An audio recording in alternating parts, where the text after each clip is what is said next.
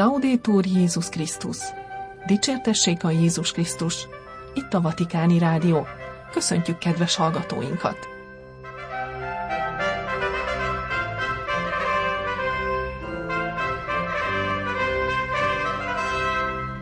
A mikrofonnál Somogyi Viktória, csütörtöki adásunk tartalmából.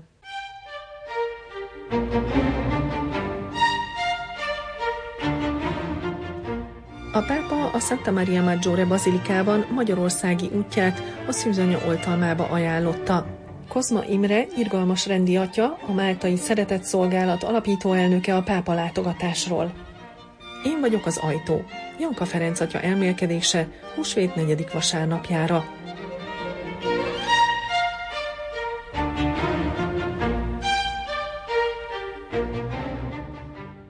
A pápa a Santa Maria Maggiore bazilikában magyarországi útját az szűzanya oltalmába ajánlotta. Ferenc pápa 106. alkalommal kereste fel a bazilikát, hogy imádkozzon a Salus Populi Románi Máriaikon előtt, és rábízza az április 28-a és 30-a közötti budapesti zarándoklatát, amelyet egy olyan Európa szívébe tesz, ahol a háború jeges szele tovább fúj, mint mondta a vasárnapi Regina Cöli imádság alkalmával. Ferenc pápa nem mulasztotta el ez alkalommal sem, mint minden egyes új apostoli útja előtt, hogy most Magyarországra indulása előtt néhány nappal is elmenjen a Santa Maria Maggiore bazilikába, és rábízza az Európa szívébe vezető zarándok útját a szűzanyára. Ez lesz a 41. nemzetközi apostoli útja, és ez a 106. alkalom, hogy a pápa Péteri szolgálatának kezdete óta megszakítás nélküli hagyományként felkeresi a római bazilikát, hogy a Salus Populi románi oltalmát kérje a római nép számára kedves Máriaikon előtt, amelyet a hagyomány szerint Szent Lukács festett. Ferenc pápa megállt néhány percre egyedül, csendben, tolószékben ülve a Máriaikon előtt. Majd visszatért a Vatikánba, tájékoztat a Szentszék sajtóterme. A pápa a szűzanya oltalma mellett arra kérte a híveket, hogy az április 28-a és 30-a között esedékes magyarországi útjára imával kísérjék el.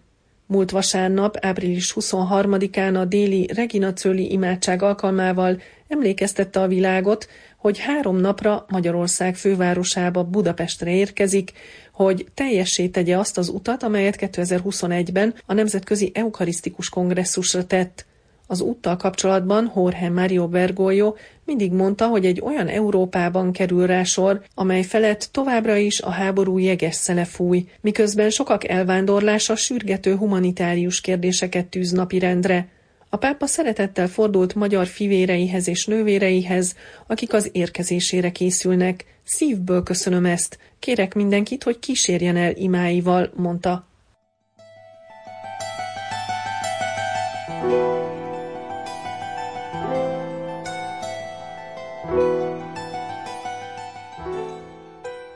Erdélyi látogatásakor a székely magyarok találékonysága lepte meg. Az eukarisztikus kongresszus lelkülete pedig olyan sikra vitte el Ferenc pápát a magyarsággal kapcsolatban, amire sosem gondoltunk. Kozma atya szerint a pápa harmadik alkalommal ezen tapasztalatai tükrében találkozik a magyarokkal a háromnapos útja során. A Máltai Szeretett Szolgálat alapító elnökét a pápa látogatás kontextusáról kérdeztük.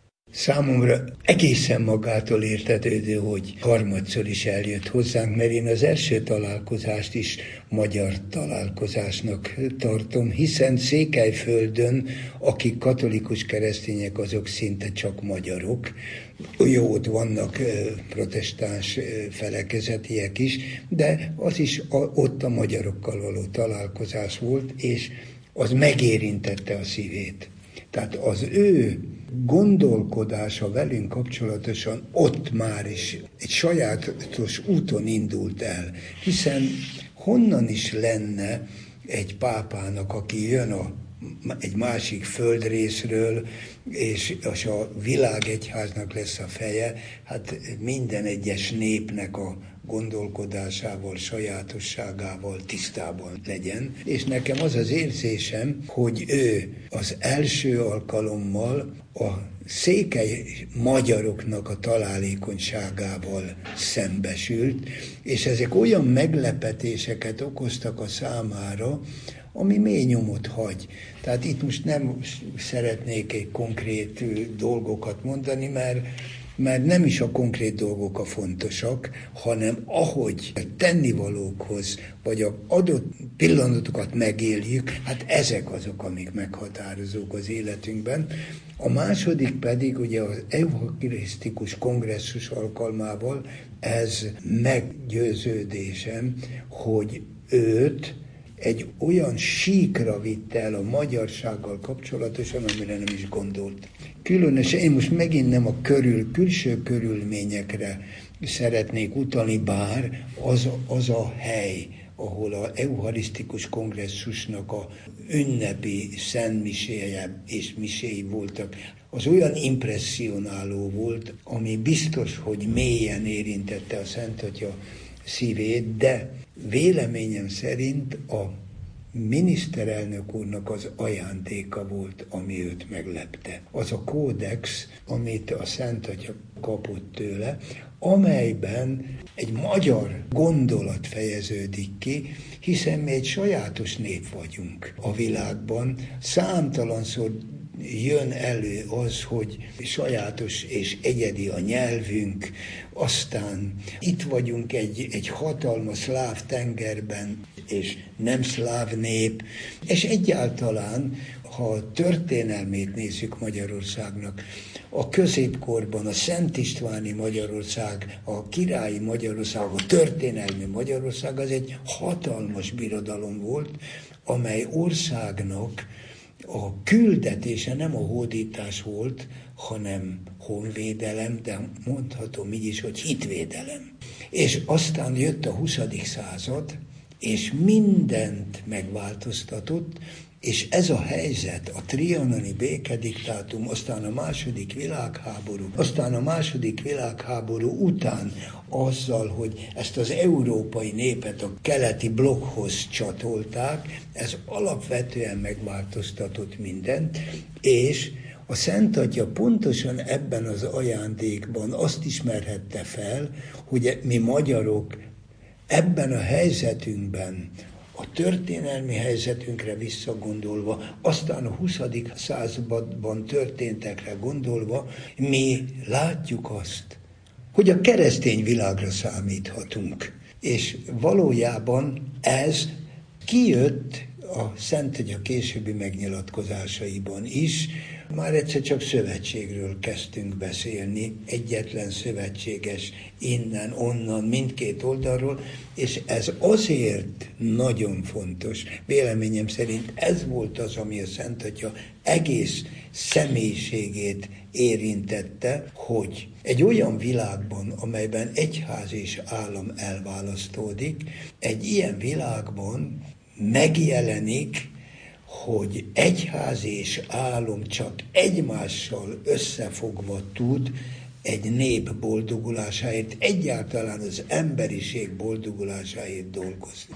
Hiszen azok az értékek, amik nélkülözhetetlenek ahhoz, hogy mi emberek boldogok legyünk ezen a földön, ehhez nélkülözhetetlenül fontos az egyházi értékrend, a keresztény kincstár, és természetesen a másik embernek a teljes bevetése, és ez a keresztény gondolkodás nagyban formálhatja és alakíthatja akár a nem egyházias vagy nem keresztény értékrend szerint gondolkodónak is a gondolkodását és magatartását, és véleményem szerint erre döbbent rá, hogy ez itt működik ez élő valóság, és majdnem, hogy azt merném mondani, hogy itt magyaroknál már ez olyan kitisztult formában jelenik meg, amit talán a világ egyetlen más országában sem tapasztalunk,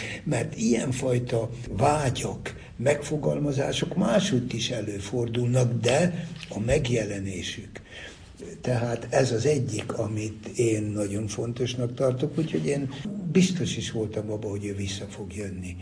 Akkor, amikor ezt az ajándékot megkapta, és a másik, amikor ő megválasztották, akkor ő meghívott engem, és is velem is észhettem, és sajátos volt az, azt a ő gondolatát, amit minden esetben elmond, hogy a perifériára sodródott emberek felé induljunk el, és mikor nekem ezt mondta a négy szemközti beszélgetésben, akkor mondtam, hogy Szent Atya, én elindultam akkor, amikor pappá szentelték, és én azóta ott vagyok, ezen a helyen, ahol a periférián élő emberek vannak, és láttam az arcán, hogy ez teljesen megváltoztatta, és akkor erről beszélgettünk egy keveset, mert akkor én kicsit meglepődve arról beszéltem neki, hát hol lenne a helye másút egy papnak. Hiszen Krisztus azt mondta, hogy ott van a helyünk ezek mellett, az emberek mellett, illetve ezek felé kell kinyújtani a kezünket, ezeknek kell odaadni az életünket, a többiek azok erre annyira nem szorulnak rá, és ez egy meghatározó volt a, személyesen a számomra a meghökkenése, ahogy ezt láttam, hogy meghallotta ezt, amit ezt a pár mondatot mondtam, ez úgy helyére tett mindent. És már, már csak azt mondta, hogy szeretlek.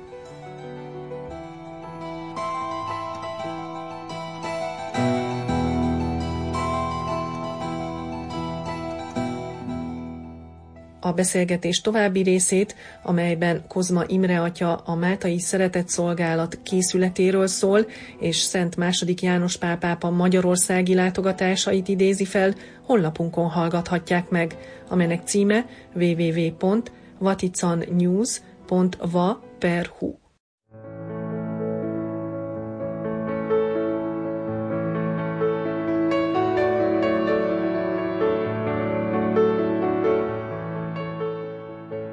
vagyok az ajtó.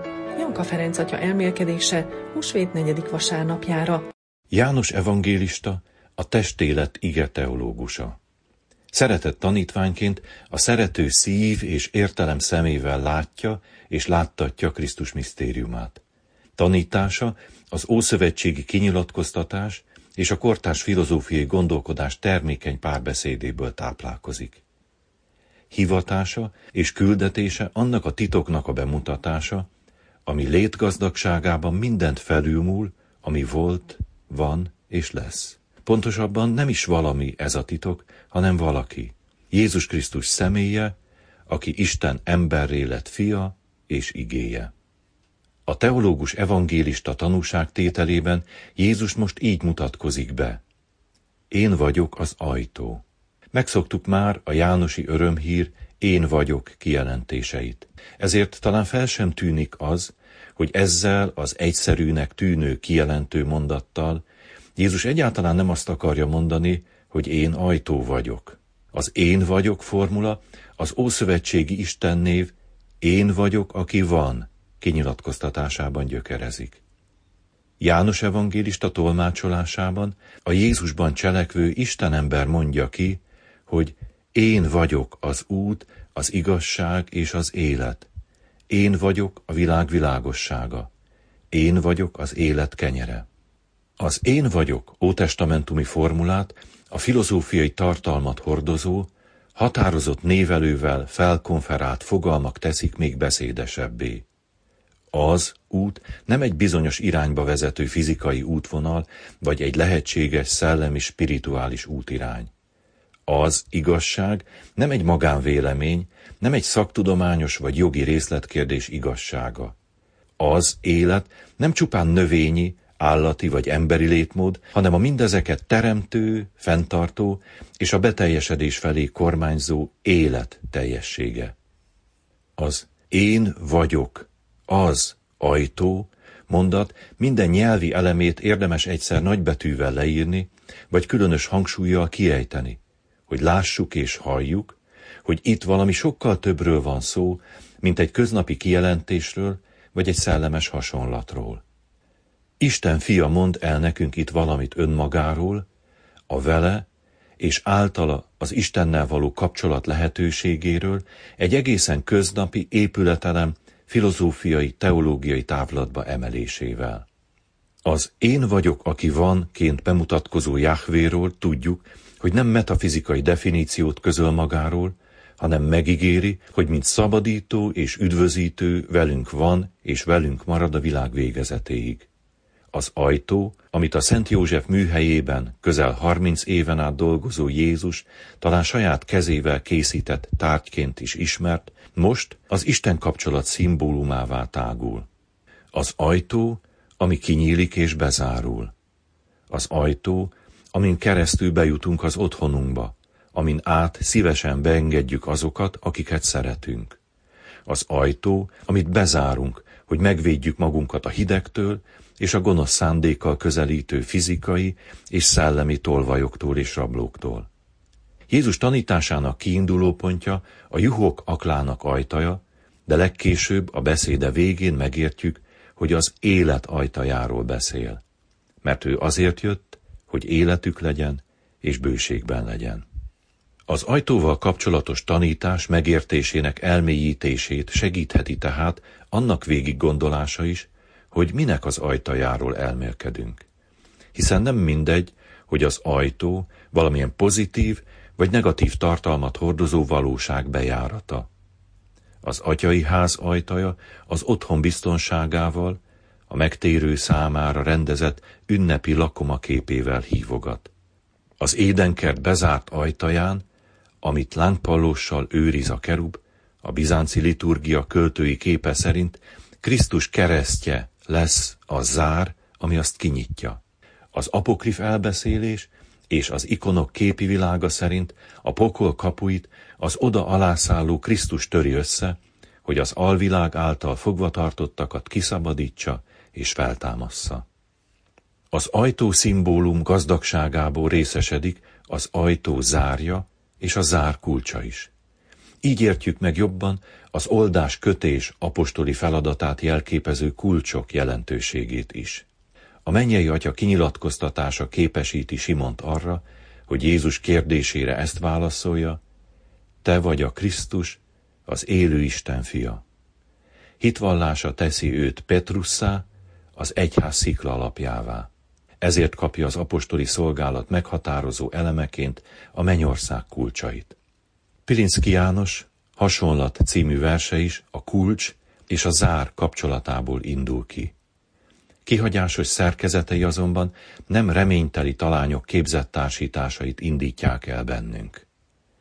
Kulcs elkallódni, zár bezárulni, cipő megállni, amennyire csak számok tudnak valakit kézre adni és idegenné tenni, olyan mély a mi elhagyatottságunk. A főnévi igenevek elkallódni, bezárulni, megállni, itt nem jelenthetnek felszólítást vagy parancsokat. Inkább kínzó kérdéseket indukálnak. Mikor és hogyan tudott a kulcs elkallódni? És milyen zár kulcsa veszett el úgy, hogy hosszú ideig észre sem vettük, hogy nincs meg. Bezáródtunk oda, ahova nem akartunk? Ártalmas vagy bűnös szokásokba, függőségekbe, vagy otthontalanná lettünk anélkül, hogy ráeszméltünk volna, mikor, hogyan és miért. A számok kézreadó és idegenné tevő valósága a koncentrációs táborok univerzumát is megidézheti. De utalhat a mennyiség minőség fölötti diktatúrájának mélységes elhagyatottsághoz vezető kilátástalanságára. A pápai címerben a Péteri szolgálat jelképe két kulcs. Az arany, a szereteté, az ezüst, a megbocsátásé. Péter utóda most is e két kulcsal érkezik hozzánk. Engedjük őt a szívünk zárjaihoz, hogy életünk legyen és bőségben legyen. Janka Ferenc atya elmélkedését hallották húsvét negyedik vasárnapjára Én vagyok az ajtó címmel. Itt a Vatikáni Rádió, kedves hallgatóink, csütörtöki műsorunk véget ért. Búcsúzik a szerkesztő Somogyi Viktória. Dicsértessék a Jézus Krisztus, Laudétur Jézus Krisztus.